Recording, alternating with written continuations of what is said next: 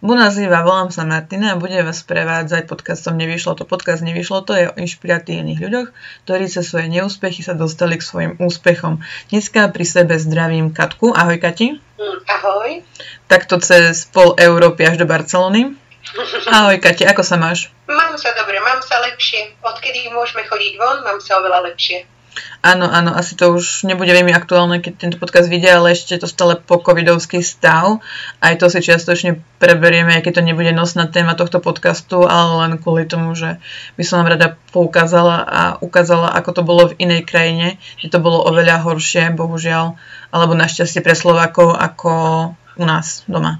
Ale tomu si prejdeme úplne na konci, aby sme si trošku vedeli predstaviť, že 4 dní v rámci Veľkej noci a nemôcť ísť do iného kraja je úplne malicherné oproti tomu, čo zažili v Španielsku. Však Kati. Aby som vám predstavila Katku, Katka je choreografka a performerka a považuje tancovanie za najpríjemnejšie a najspontánnejšie a najjednoduchšie spôsob vyjadrenia vnútorného prežívania. Venuje sa súčasnému tancu, v ktorom je podľa nej všetko možné. Je zakladateľka priestoru súčasného tanca a ďalšie projekty si postupne priblížime počas podcastu. Začali by sme tvojou vysokou školou, pretože ty si mi spomínala, že si sa snažila dostať na Slovensku na vysokú školu, do Česka na vysokú školu a nakoniec sa vyskytla v Švajčiarsku. Uh-huh. Áno, no tak vlastne ja som chcela stále študovať tanec, ale nikdy som sa na to necítila dosť dobrá, nie ako tanečník, tak nakoniec som skončila na herectve, kde, mm, kde to bolo fajn, ale cítila som, že to nie je moje, takže som skúšala potom, na herectve som, herectve som študovala v Banskej Bystrici, až skúšala som iné školy, takže ja neviem, som si prešla nejakými 8 príjmačkami neúspešnými až kým som sa dostala napríklad na choreografiu do Prahy, akože už úplne do takého úzkeho kola, len neprešla som teóriou, tak to bolo úplne pre mňa, že no, to, to už končí svet. No a potom som spoznala jedného chalana, ktorý bol u nás na semester e, z babkohrectva z Bratislavy, u nás na Banskej Bystrici študoval ten jeden semester a on mi povedal o škole vo Švajčiarsku, čiže ja som vôbec nevedela, že je nejaká škola pohybového herectva, on že tak toto by bolo možno mm, to, čo by pre teba bolo fajn, lebo nie je to ani tanec, ani herectvo, je to niečo medzi tým. A ja že no dobre, tak skúsim.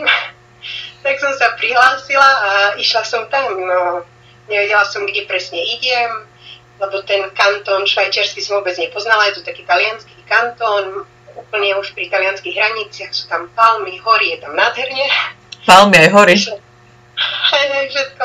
Krásne tam je také maličké, úplne mm, je to vlastne dedinka, v ktorej je tá škola a vtedy, keď ja som tam študovala, bol tam len ten bakalársky stupeň, takže sme boli 12 v jednom ročníku, takže 36 žiakov dokopy ako študentov, takže no tak. A tam som išla vlastne na 3 dní, na tie príjmačky a tie príjmačky samo o sebe boli tak zaujímavé, že som si povedala, že keby toto malo byť to, tak pre mňa to už je super, že som mohla zažiť niečo iné že veci sa dajú robiť aj inak. Z čoho pozostávali no, tie príjmačky, že boli tak zaujímavé? Boli zaujímavé preto, lebo um, aspoň u nás v tom čase, keď ja som chodila na príjmačky, čo už je tiež už prešiel čas, tak um, stále človek prišiel s nejakými pripravenými textami, niečo pripravené a teraz oni ti povedali teraz to rob takto, takto, takto a hm. vždy boli tie veci pripravené, nie? A tam to bolo spôsobom takého jak, um, jak workshopu ako keby, takže dva dní sme boli do takých malých skupín rozdelení, kde nás bolo 10 a chodili sme vlastne z hodiny do ho- na hodinu. Vlastne tie hodiny, ktoré ty normálne máš na tej škole. A oni pozorovali, že ako sa nám darí, ako vieme fungovať v kolektíve, ako keď sa stane konflikt, čo víme. Takže vlastne, lebo ono, aj vybrať uh, niekoho tak malého miest, mesta, ako aby tam 12 ľudí mohlo spolu fajn fungovať, je dôležité aj, aký ten človek naozaj je, že na jednej strane je ten talent a na druhej strane aj ako, ako zvládaš byť v takom kolektíve úzkom a tak. No takže tieto tri dni boli, boli o tomto a vlastne len jediná vec bola, že pripravená, to sme si mali na 4 minúty pripraviť hoď čo, buď monológ, choreografiu, hoď čo, 4 minúty voľné. No aj na všetko ostatné bolo, že tam sa to riešilo a to mi prišlo také ozajstné, autentické. Že tam si sa nemohol za nič skryť, si to bol ty. Taká mm-hmm. skúška v praxi ešte predtým, ako sa do tej praxe dostaneš. presne. No a aká bola tá škola tie tri roky? No, výborná, ťažká. Prešla som si rôznymi krízami tam a všetci, ale vlastne aj preto si myslím, že veľmi ma posunula aj v osobnostnom živote, aj v tom profesionálnom. A určite z nej čerpám doteraz, takže ja si myslím, že to bolo asi to najlepšie rozhodnutie. A som strašne rada, že som tedy toho človeka vlastne stretla, že mi o tej škole povedal. Potom sme sa už nikdy viac nevideli. Vážne? Hej, a ja si nemám spomenúť na jeho menu a veľakrát nad tým rozmýšľam, že by som mu chcela za to poďakovať. A No. Takže to bol taký tvoj aniel, ktorý ti ukázal cestu po tých pár neúspechoch na škole v, v okolí tvojho domova. No, bol to taký, taký, no, ja, ja neviem. neviem, či aniel, ale hej, hej, posol dobrých správ. Takže ty si sa presťahovala, Kati, zo Švajcu do Prahy sa tešila do veľkomesta. Áno, presne tak. Vlastne po tých troch rokoch v takej malej dedinke a v takej malej komunite som trošku mala chuť byť v takej anonimite aj, a určite som mala chuť aj na ten ruch a na ten život a na tú kultúru a že veľa inšpirácií a tak. Takže áno, presťahovala som sa do Prahy, kde po roku, myslím, som sa dostala na magisterské štúdium choreografie, to, čo som chcela vlastne pred tými 4 roky, rokmi tak nakoniec som sa tam dostala a začala som tam študovať. Vlastne ja som tam chcela hlavne študovať aj kvôli tomu, aby som sa dostala do tej komunity tanečnej, lebo tým, že som študovala v zahraničí, tak nikoho som nepoznala a cítila som, že vlastne robiť len projekty v zahraničí, pokiaľ chcem žiť v nejakom meste, nestačí, že by bolo dobré aj, aj v tom meste sa zapojiť do toho diania. No, no treba sa infiltrovať do komunity. Prosím? Že treba sa in, in, infiltrovať do komunity. Áno, presne. A ona tá škola, to, akože na toto bola super. Dobre. A tým, že to bol magisterský stupeň a tá. Hm? Kati v Praze v Blaze, bolo Blaze? ako, tak moja, ako Praha nie, ja som mala takú vysnívanú od mojich 12 rokov. A, a vlastne človek, keď začne žiť v tom svojom vysnívanom meste, tak potom po určitej chvíle sa dostane do takej rutiny, že už to až tak nevníma. Takže určite mi bolo hm, fajn v Prahe, bolo, tá, bolo to veľmi také plodné obdobie. Mala som možnosť byť v rôznych projektoch, spoznať veľa zaujímavých ľudí a hm, hej, hej, len potom sa to dostalo do tej rutiny asi možno, ja neviem. Keď už si spomínala tie spolupráce, ty si pre teba taká zásadnejšia bola spolupráca s nemeckým tanečníkom. No áno, presne. To bol taký projekt, sme pracovali s jednou francúzskou choreografkou Beatrice Massa a bol to duet, v ktorom som tančila vlastne ja a ten nemecký tanečník. Vlastne pre mňa to bola prvá taká práca ako interpret, len že nie nejaký tvorca. Bolo to strašne fajn, choreografka bola veľmi milá, celý ten proces bol veľmi príjemný a ja napriek tomu som pocitila, že to nie je moje miesto, že nie som moc interpret, že mám rada tú tvorbu veľmi, tvorím v nejakom kolektíve, alebo potom už ako, ako ten choreograf. Proste, takže pre mňa to bola taká zásadná vec, čo sa týka nejakého, nejakej budúcnosti, že kadiaľ by som chcela ísť, lebo jasne človek dokončí školu a má chuť sa dostať do nejakých známych súborov, lebo tiež má len takú myšlienku o tom, že asi čo to je. Ale vlastne potom som pochopila, že nie, že vlastne ja nechcem byť v nejakých známych súborov a byť len interpret, lebo by som nenaplnila nejakú takú svoju, nejak by som to nazvala možno túžbu, alebo že by som cítila také nenaplnenie v podstate. Takže to si myslím, že to bolo veľmi roz, rozhodujúce v tom, že čo chcem robiť ďalej. Ešte k tým súborom, to je taká romantická predstava, že si zatancuješ, odtancuješ na podiu a ideš domov, ale tie životy v tých súboroch sú dosť náročné. No jasné, hej. Je to drina a je to vlastne, ja neviem, lebo v podstate som v žiadnom súbore nejako mm, nebola dlho, len keď na škole sme mali predstavenie, ktoré sme vlastne hrávali, hrávali, hrávali. Ale tiež sa to dostane, ja si mám rada, keď je to také rôznorodejšie. Uh-huh. Takže, že, že môžem byť ako keby v takých rôznych rolách a vidieť z rôznych pohľadov, ako sa dajú ve- robiť veci.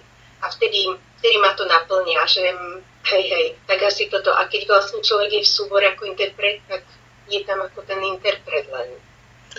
Do... Mám pocit, že o chvíľku potrebujeme k tomuto podcastu aj mapu, lebo sa zase presúvame cez Erasmus do Barcelony a cez ten si sa uvelebila na čas v Taliansku. Mm-hmm. Čom to bolo také paradoxné? Alebo respektíve celé nám to približ ten tvoj Erasmus. Prosím ťa. Jasne, takže vlastne, ak som bola to, na tom magistri v Prahe, tak som mala možnosť ísť na Erasmus, tak som išla na Erasmus do Barcelony, no a tak ako z nejakého romantického príbehu som sa zalúbila, veľmi skoro som otehotnela, no a dostali sme vlastne možnosť eh, s mojim bývalým priateľom žiť v Taliansku, lebo on mal rodinu v Taliansku. A obidvaja sme rozprávali po taliansky a prišlo nám to také fajn, že byť v mieste, že ani na tom Slovensku, ani, špan, ani Španielsku. Takže kompromis. Ale, presne, taký kompromis. Tak sme sa usadili vo Florencii, kde, som potom, kde sme potom žili 3 roky a to bola tiež veľmi zaujímavá skúsenosť, kdežto vo Florencii ja som spoznala skupinu, ktorí sa volali Aktivisti de la Danza, čo boli takí uh, tanečníci, choreografi, ľudia, ktoré, ktorí vlastne sú v tom, vlastne celá tá tanečná komunita ohľadom súčasného tanca, vlastne sa nám trošku tak um, ako keby bojovalo, nie bojovalo, to by to je asi veľmi silné slovo, ale Mm, ale asi, hej, tak trošku bojovali za svoje práva možno, lebo vo Florencii v 80. Eh, rokoch bol postavený jeden tanečný dom, ktorý mal fungovať pre všetkých mladých choreografov.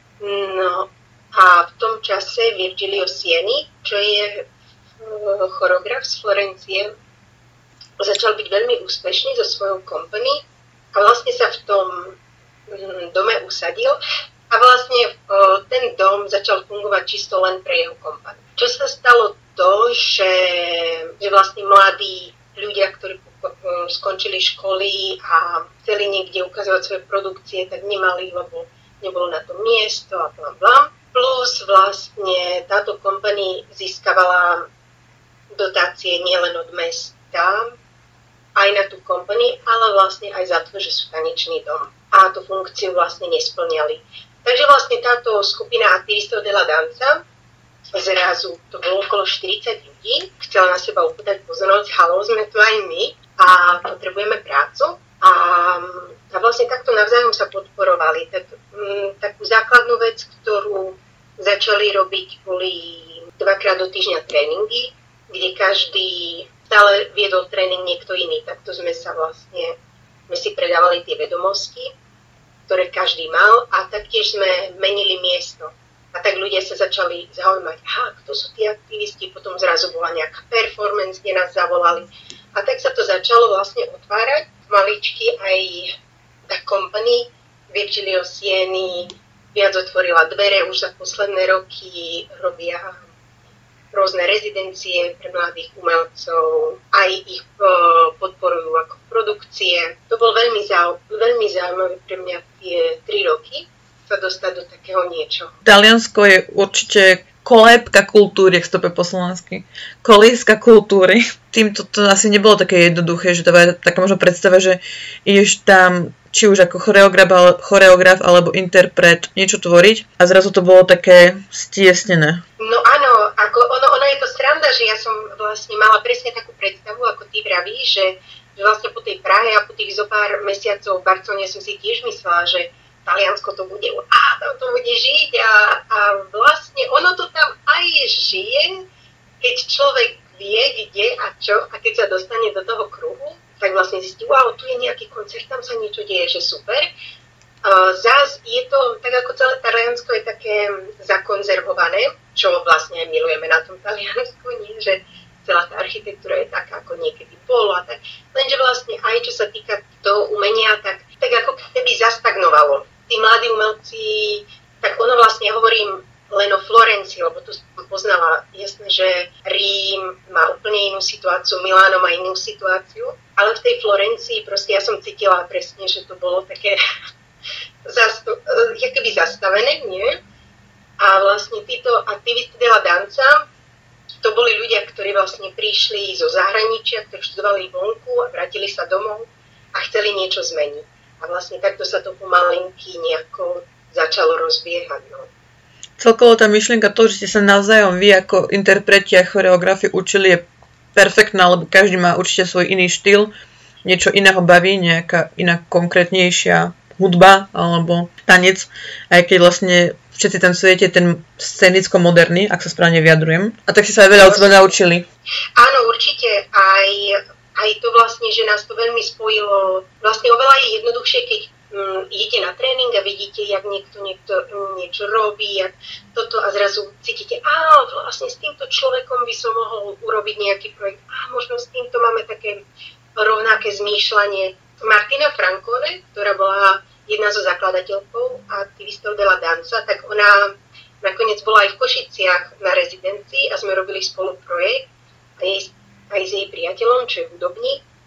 A doteraz vlastne sme kontakte a Takže takto vznikli aj vlastne nové projekty. To je krásne. No, ty si si už po Taliansku povedala, že treba nový reštart a prečo si sa vrátila na to Slovensko? Tak úplne tak to nebolo, takže mne vlastne tá nejaká taká idylka mm, rodina nevyšla, alebo nevyšla, no proste s Davidom sme sa rozišli, mm, čo bolo dosť tak ťažké ako každý, určite rozchod, ale Bohu vieme spolu fungovať ako kamaráti do teda. Len v tom čase vlastne to bolo po tých troch rokov v Florencii, pre mňa to bola taká veľká otázka, čo teraz, lebo David sa vrátil do Barcelony a ja som to necítila tak, že ja som cítila, že potrebujem dospieť nejakému svojmu rozhodnutiu.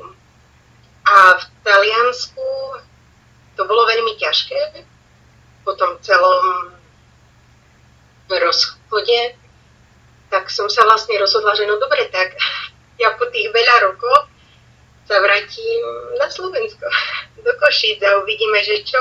A dám sa trochu dokopy a uvidím vlastne, že čo, jak to vnútorne cítim, že kde kde byť.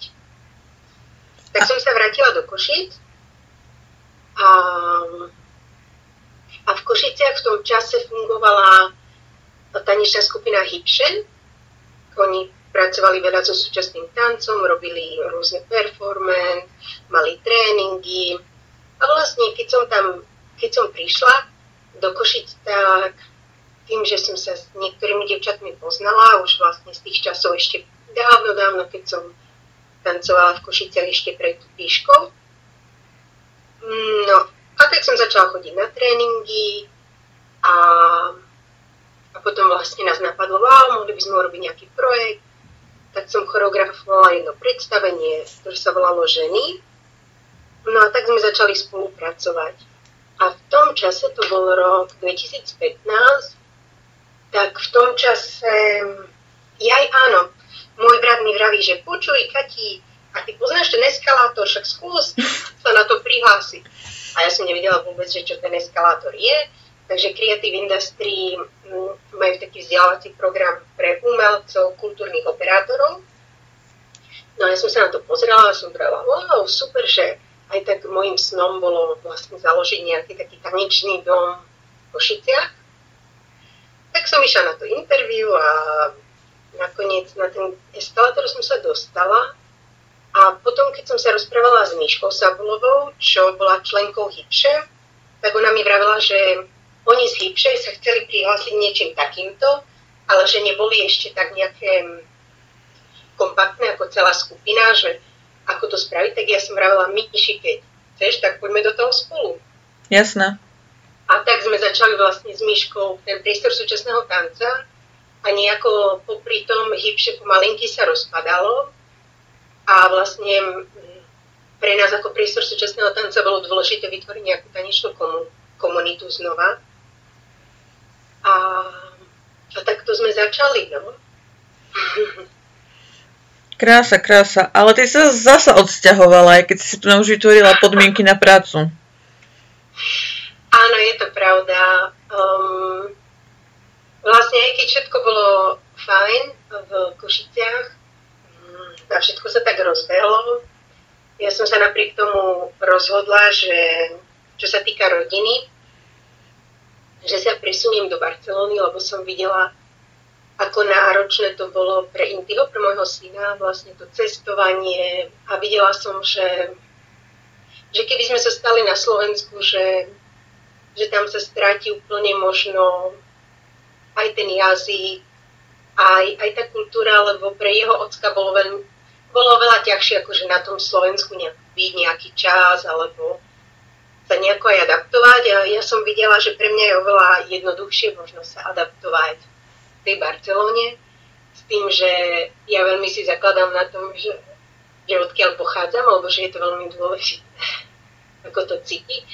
Takže ja som s tým od malička rozprával po slovensky, stále sme na to Slovensko často chodili, aj proste, že, pre, že ten vzťah s tým Slovenskom som stále vytvárala, aby to pre neho bolo citeľné, že, že je to tiež domov a tak tiež aj moja rodina v tomto je veľmi fajn, že sa o to veľmi snaží.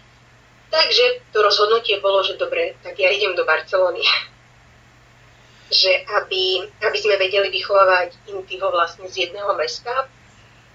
Takže takto, že s Davidom sme mali vlastne každý svoj, svoj byt, ale vlastne na všetkých veciach, čo sa týka, ja neviem, začiatok školy, narodeniny a tak, sme mohli byť obidvaja prítomní. Ja si myslím, že toto je celkom také dôležité aj pre to dieťa, nie? Že vidí... Určite áno, ale veľmi sa mi páči, že si taký ten patriot. Slovensko, východňarsko, košický, neviem jaký.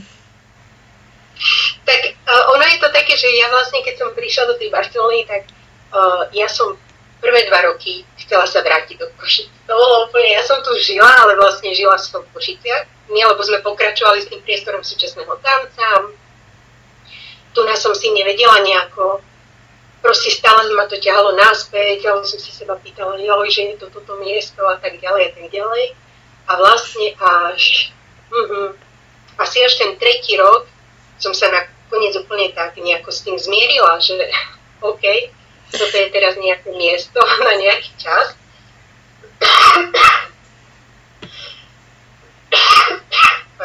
Ale no, chorá si. Uh-uh. Mi zaberlo. Napíš sa, nech sa nezadusíš. sa. Dá sa vôbec porovnať Barcelona alebo respektíve španielský život s tým slovenským? Tak porovnať ono, Mm, jasné, že všetky, mm, všetky kultúry majú, všetky zeme majú svoje, svoje také špecifika, takže ja sa to ani nesnažím nejako porovnávať, alebo je to iné. Ako mne mm, ten južanský život mi je blízky, lebo rada mám pomalé rána a rada som aktívna nejako až, až dlho do noci. Buď pracovne, alebo proste, že že je to pre mňa také mm, mne blízke ako mo, mojej povahe. Je mi blízke vlastne ten taký spoločenský život, veľa žitia na ulici, vlastne žitia v takej komunite. Oh bože, to mi tak strašne chýba inak, takéto, že, že sa používajú parky napríklad, alebo že ideš po ulici a ideš vážne, vážne nie na um, hlavnej, alebo skôr by som nazvala, že Main Street. A proste tí ľudia žijú, žijú vonku na tej ulici a hrajú, ja neviem, všelijaké karty spolu, alebo ja neviem, Scrabble, alebo tak a je to úplne super. Hej, ja si pamätám na to, keď uh, bol vlastne, keď um, prišli na návštevu môj brácho s celou rodinou a moja švagrina, to bolo také super, jak mi praví, že išli sme po Intiho do, vtedy chodili ešte do škôlky, ako oni majú škôlka plus prvý stupeň dokopy, jedna budova. Uh-huh. No a ona videla vlastne všetkých tých uh, rodičov vonku a teraz sa ma pýta, počúvaj, tu je nejaké stretnutie alebo čo. A hovorím, nie, že to je každý deň. že vlastne ľudia tam, tu na proste zoberieš dieťa zo škôlky alebo zo školy a zostaneš vonku, keď sa s ostatnými deti sa hrajú. Takže tento život mne je veľmi blízky. Mm, ja sa v ňom cítim dobre. No. Tak to je hlavné, že si po tých troch rokoch si povedal, že toto je miesto na tvoj život a už aspoň na chvíľku, aj keď ty sa pracovne premiesňuješ v rámci štátov, tak aspoň na chvíľku ste sa zakorenili do tej Barcelony. Ale určite. Ale vlastne tým, že priestor súčasného tanca funguje v Košiciach, aj takto vlastne na diálku sa nám to s Myškou celkom darí, musím zaklopať že vlastne už fungujeme tým štvrtým rokom a, a že prístor súčasného tanca sa rozvíja, ide proste dopredu svojim krokom. A pre mňa je to aj také dôležité, že vlastne to spojenie s tými košicami, že nie je to len tá rodina, ale že, že vlastne je to aj to pracovné a hej, hej. No, ako si mi spomínala, ty s Myškou funguješ vlastne, pre teba korona nebola nič nová, lebo vy fungujete online stále a viete sa, povedzme to tak akože trošku nadnesenie, že raz do roka. Naživo. No, áno, vidíme sa viac, lebo ja som celkom často v Košiciach, možno každé 2-3 mesiace. No to je celkom často, hej. To nebola irónia práve, že ja som tiež tak chodila domov, čiže to bolo, že áno. Hej, ale, ale áno, hej, fungujeme od začiatku vlastne takto online. Zo začiatku to boli Skype po nociach, lebo ešte v tom čase Miška mala uh, prácu regulérnu, takže končila, um, teraz už si nepamätám, o 6 alebo tak. A potom sme vlastne jediná možnosť bola po, po večeroch, po nociach. A takto sme to dávali nejaké tie prvé dva roky a potom sa to trošku zmenilo a vlastne, hej, tak toto nejak, takto fungujeme a, a dá sa to.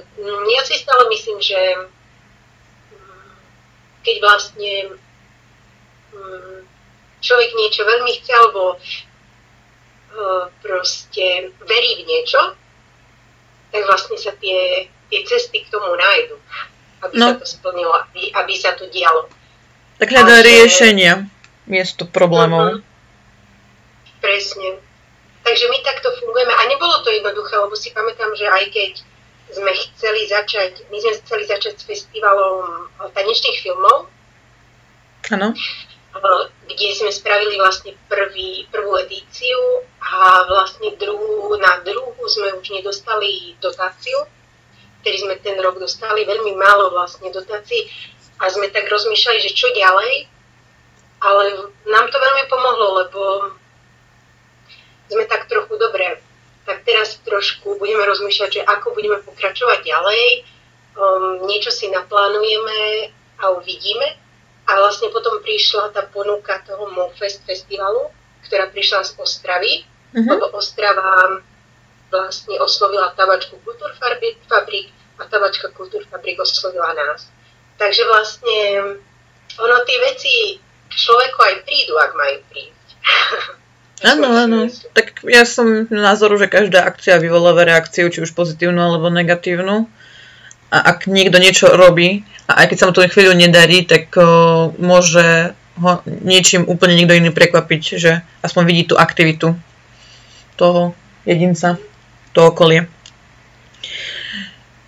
Priestor súčasného tanca je veľmi zaujímavý, ale pre mňa najzaujímavejšie, v čo ty spolupracuješ je Sound in the Silence. Prosím ťa, popísala by si viac tento projekt? Ale určite jasné, tak do tohto projektu som bola pozvaná v roku 2016 a tento projekt um, vlastne um, tak aby som to vedela tak rýchlo tento. Takže uh, o čo tu ide? Stále chodíme na miesta, buď bývalých koncentračných táborov alebo miesta, kde bola mm, nutená práca. A vlastne na tých miestach sa stretávajú mladí ľudia, študenti z mm, buď z troch rôznych krajín, štyroch rôznych krajín. A oni majú stále dva dní vlastne sa im vysvetlí o tom mieste, majú takú, no vlastne takú tú, mm, nechcem povedať guiding tour, o tom, čo sa tam dialo, aby sa vedeli nejako spojiť s tou históriou, čo to, čo to sa tam dialo. A tým, že je to veľmi silné, veľmi silná skúsenosť, tak potom vlastne majú možnosť si vybrať jeden z umeleckých oborov, napríklad mm, je tam rap, alebo tanec, alebo zvuk. A, a môžu ísť vlastne mm, na tieto workshopy a vďaka tomu, vďaka tomu výrazu, buď pohybovému, alebo tomu, že píšu, môžu tie pocity nejako spracovať. Ja si totiž pamätám, že na gymnáziu my sme boli v uh, Auschwitzi mm-hmm. a že to bolo akože pre mňa strašne silný zážitok, no ako jasné, ono, ten zážitok je straš, strašne silný a je aj na jednej strane možno aj strašný v niečom. No asi najstrašnejšie na tom bolo to, že mne prišlo, že potom, jak sme, jak sme to všetci videli, tak potom bolo takéto ticho, nikto nič nerozprával, proste také napätie a že vlastne sa to nikdy nespracovalo. Tá tá emócia z toho nikdy nebola spracovaná. A mi to prišlo taká škoda, keď vlastne v roku 2016 ma zavolali do Sound in the Silence, tak práve sa malo ísť do Auschwitzu. A pre mňa to bolo wow, že toto je taká pre mňa možnosť, aj znovu možnosť pracovať tú celú záležitosť. No, mm, vlastne mladí ľudia tam počas toho týždňa chodia na workshopy a na konci je predstavenie, väčšinou site specific. A, vlastne um, tak je to, že ako, ako sa priblížiť vlastne k tej histórii tak trochu inak, ako sme naučení, že vnímať ju nie lineárne, ale tak komplexne. A vlastne človek si oveľa viac uh, zoberie, keď to celé zažije. No a my od roku 2017 sa mi zdá, že to už bolo, spolupracujeme ako Sound in the Silence, spolupracuje s Ravensbrookom, čo bol bývalý ženský koncentračný tábor. No a uh, Ravensbrück každým ro- rokom organizoval také, že generačné fórum, kde vlastne chodili preživšie a sa tam stretávali s mladými ľuďmi. No a od roku 2018 sa tieto dva formáty spojili, mm, čo bola veľká sila aj pre nás ako umelcov, nie vlastne stretnutie preživších na, na tom mieste, kde vlastne prežili najtragickejšiu časť svojho života. A vlastne všetky tie obavy o tom, o tom že či náhodou nejakým našim činom nemôžeme zraniť viac. No takže bolo to také zaujímavé, ale musím povedať, že tá odozva od preživších bola veľmi, veľmi pozitívna. A vlastne človek tak pochopí, že aha, že tieto miesta teroru, tieto hrozné miesta, kde sa diali strašidelné veci, že vlastne ako, ako by sa dali liečiť že vlastne človek tam ako keby znovu donesie život. Takže pre mňa to bolo aj také zmenenie toho názoru, že wow, aha, aj takto sa to dá. Lebo niekto si môže povedať, preboha, ako sa na mieste uh, bývalého koncentračného táboru môže tancovať. Alebo no hej, že to dehonestujete a že, že je to Presne. poborujúce. Presne, a dokonca my sme sa aj stretli, že raz sme mali dvoch mladých študentov, ktorí povedali, že nie, oni do toho nejdu, lebo, lebo si myslia, že to je presne ako vravíš ty, že to budeme znevaž, znevažovať vlastne to, čo sa stalo tam. Ale potom, keď vlastne uvideli ten, to predstavenie, to finálne, tak prišli obidvaja za mnou, ja vtedy pamätám, hovorili, že my sme si nikdy nemysleli, že, že takto sa to dá robiť. Že vlastne boli dotknutí, videli, že, že to bolo s rešpektom a že pre nás nie je... My nechceme nejako opakovať to, čo sa dialo, alebo v angličtine sa to povie reenactment, mm-hmm. ako znovu zahrať to, čo bolo. Nie. Mm, to, čo je našim cieľom, je nejako dostať vonku tie pocity, ktoré ten človek tam má, keď tam ide a, a nejako ako, mm, ich dať vonku zo seba a povedať a vlastne v tom súčasnom svete tiež, že halo, dosť, dosť rasizmus, dosť um, veci, ktoré by sa nemali diať a sa dejú ešte stále. Tie sú strašné a ani som tam nemusela byť. Ani tam teraz aktuálne nie sme, ale mne z toho úplne až na slzy. z tých emócií a to len o tom rozprávaš, takže keby som tam bola, tak asi by to bolo to silnejšie. Čo sa mne pri tejto krásnej myšlienke úplne že naj, najviac páči, je vlastne postavenie tých preživčí k tomu, že už sa viac na to miesto nepozerajú ako na miesto hrôzy, ale začínajú si spájať pozitívne myšlienky s týmto miestom. Áno, áno, dokonca, mm, lebo vlastne pre nich to bol veľmi ťažký, jasné, tak vieme, že do strašne dlho sa o tom ani nerozprávalo. Že jo, že proste mm, ľudia, ktorí mm, ako preživší, čo majú za sebou takúto traumu, tak to bolo strašne dlhé ticho, ticho, ticho. A potom vlastne pomaličky sa začali uh, zoskupovať, vracať na tie miesta, ale nie všetci, kopec ľudí sa vôbec ani nevrátilo. A vlastne tí, ktorí sa rozhodli, že sa vrátia na to miesto, že spravili v sebe to rozhodnutie, lebo cítili, že, že hej, to je dôležité o tom hovoriť. Takže prvý krok bolo to, že OK, chcem o tom hovoriť. No a cítili tú povinnosť toho tam chodiť a presne a už teraz je to v tom momente, keď vlastne už sa vytvorili nejaké vzťahy s ľuďmi, ktorí pracujú na tých miestach a že sa tam vracajú, aby tých ľudí mohli vidieť, aby znova mohli byť medzi sebou. Takže presne ako ty hovoríš, že sa to zmenilo na niečo, niečo pozitívne. Ale je pravda, že za ten čas, napríklad keď, hm, jak my chodíme do Ravenscope, tak vlastne preživšie sú tam, ja neviem, 5-6 dní.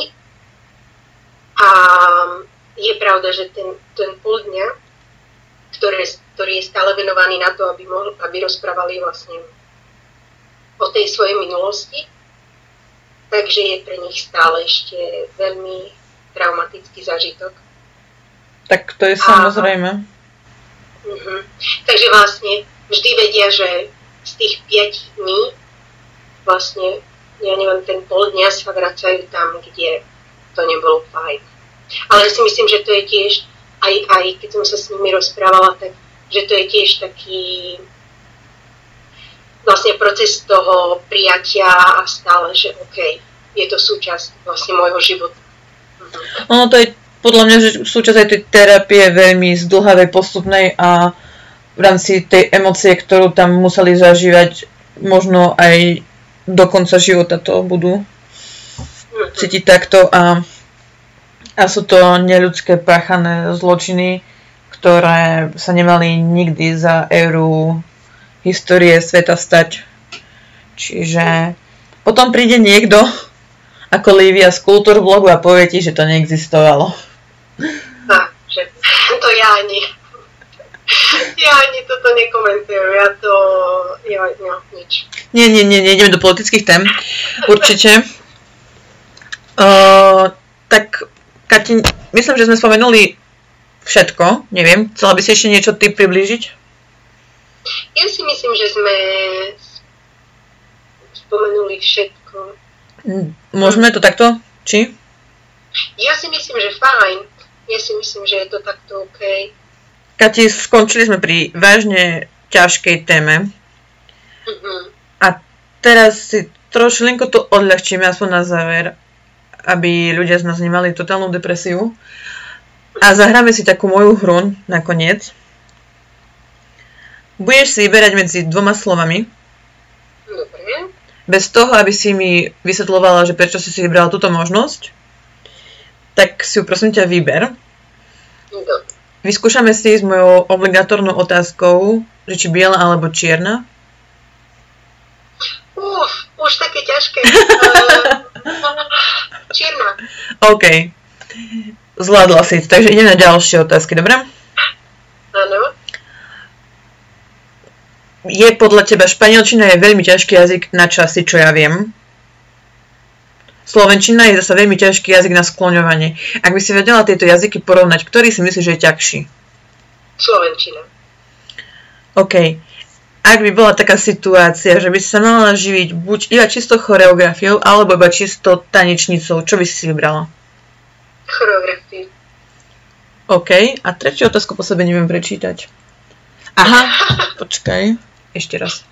Keby si si mala vybrať nejaký iný štýl, ktorému sa aktuálne nevenuješ až tak, bol by to balet alebo jazz?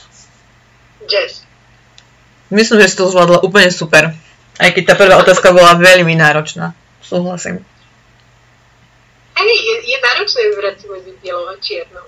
V samej podstate je to celé zle povedané, lebo ani jedno nie je z tých dvoch farba, ale áno. Dobre, Katia, veľmi pekne ďakujem. A viem, čo sme my nespomenuli, tu na ešte dáme súku. Nespomenuli sme COVID tému, určite sa na tom nechcem prižívať, len prosím ťa, ty si priamo bola v Barcelone. Ako to tam vyzeralo? Takže uh, tu nás sme mali, začala karanténa 14. marca a vlastne do toho 1. mája sme vôbec nemohli vychádzať von Mohli sme ísť len na nákup, do potravín alebo do lekárne. To bolo tých vlastne, 43 dní, keď ste boli non-stop zavretí doma, okrem týchto východ. Presne. A vlastne až v tom maji sme, teraz si neviem spomenúť, áno, áno, najprv to začalo s vychádzkami s deťmi. A potom myslím, že po týždni uh, začali tie športové vychádzky, ako keby ráno od 6. do 10. a večer od 8. do 11. Takže tak hej, ale prvých 43 dní bolo čisto doma. No. Čiže maximálne obchod, ale aj to nejaký čo najbližší, že asi si nemohla cestovať po celej Barcelone mm. po najlacnejším mlieko. Jasné, nie, nie, vôbec. Uh, len čisto najbližšie. Dokonca mi sa stala taká záležitosť, to už bolo tak, že už ku koncu, to bolo ku koncu apríla, som išla do obchodu a potom som videla vlastne, jak máme tú cestu vlastne k moru a som tam videla ten park a ja hovorím si, že bože, pôjdem okolo toho parku, akože to som nebola ani ďaleko z domu, som bola 5 minút z domu. A ja som proste vošla do toho parku a medzi tými stromami som tam úplne slzy v očiach, že wow, zeleň.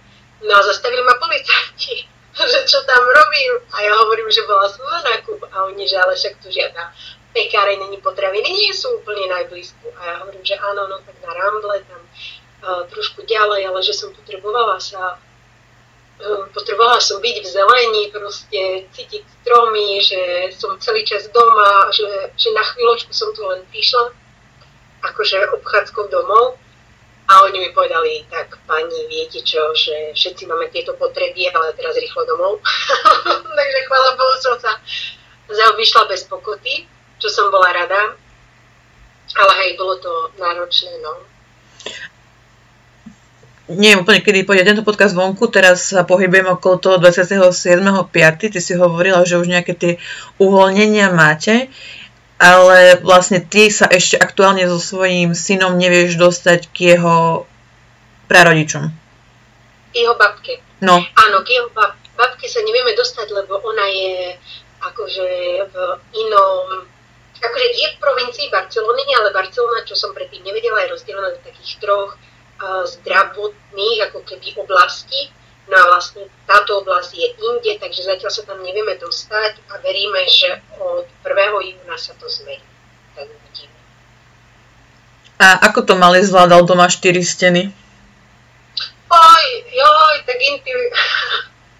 On vravel, že jemu sa splnil jeho sen, že mohol byť doma, že mohol robiť veci, čo má rád, že mohol byť s nami. A je, on je taký dosť tvorivý, takže on si stále vytváral niečo, že on robí toto, robí nejaký experiment, to.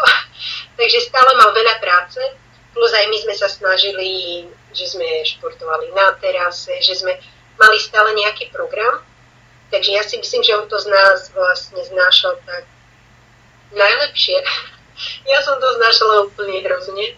Ako hrozne, no. Ja som si myslela, že som mm, možno asi tak um, vnútorne silnejšia, alebo jak by som to nazvala, vlastne som sa stretla s takou veľkou krehkosťou, svojou, slabou. Uh, takže bol moment, keď už, už som fakt to nedávala, že už proste už dosť. Ale keď bol Inti s nami, lebo vlastne Inti bol jeden čas s nami, potom bol u Davida, u Ocka. V začiatku sme to robili tak, že dva týždne, dva týždne, potom týždeň a potom sme to stále skracovali. No a keď bol s nami, tak to, to tu žilo proste životom a veľmi takou energiou jeho, takže to bolo také ľahšie zvládnutelné. Tak ďakujem ti pekne ešte raz za celý tento náš rozhovor. Veľa šťastia v Barcelone a niekde snáď sa v Európe stretneme aj naživo a dáme si tú kávu. Jo, tak díky aj ja, rada som ťa spoznala. Aj my teba. Ďakujem, milí poslucháči, prajem pekný deň, večer, ráno, kedykoľvek nás počúvate a budem veľmi rada, ak si počujete aj ďalší podcast. Dovidenia, do počutia. Dovidenia.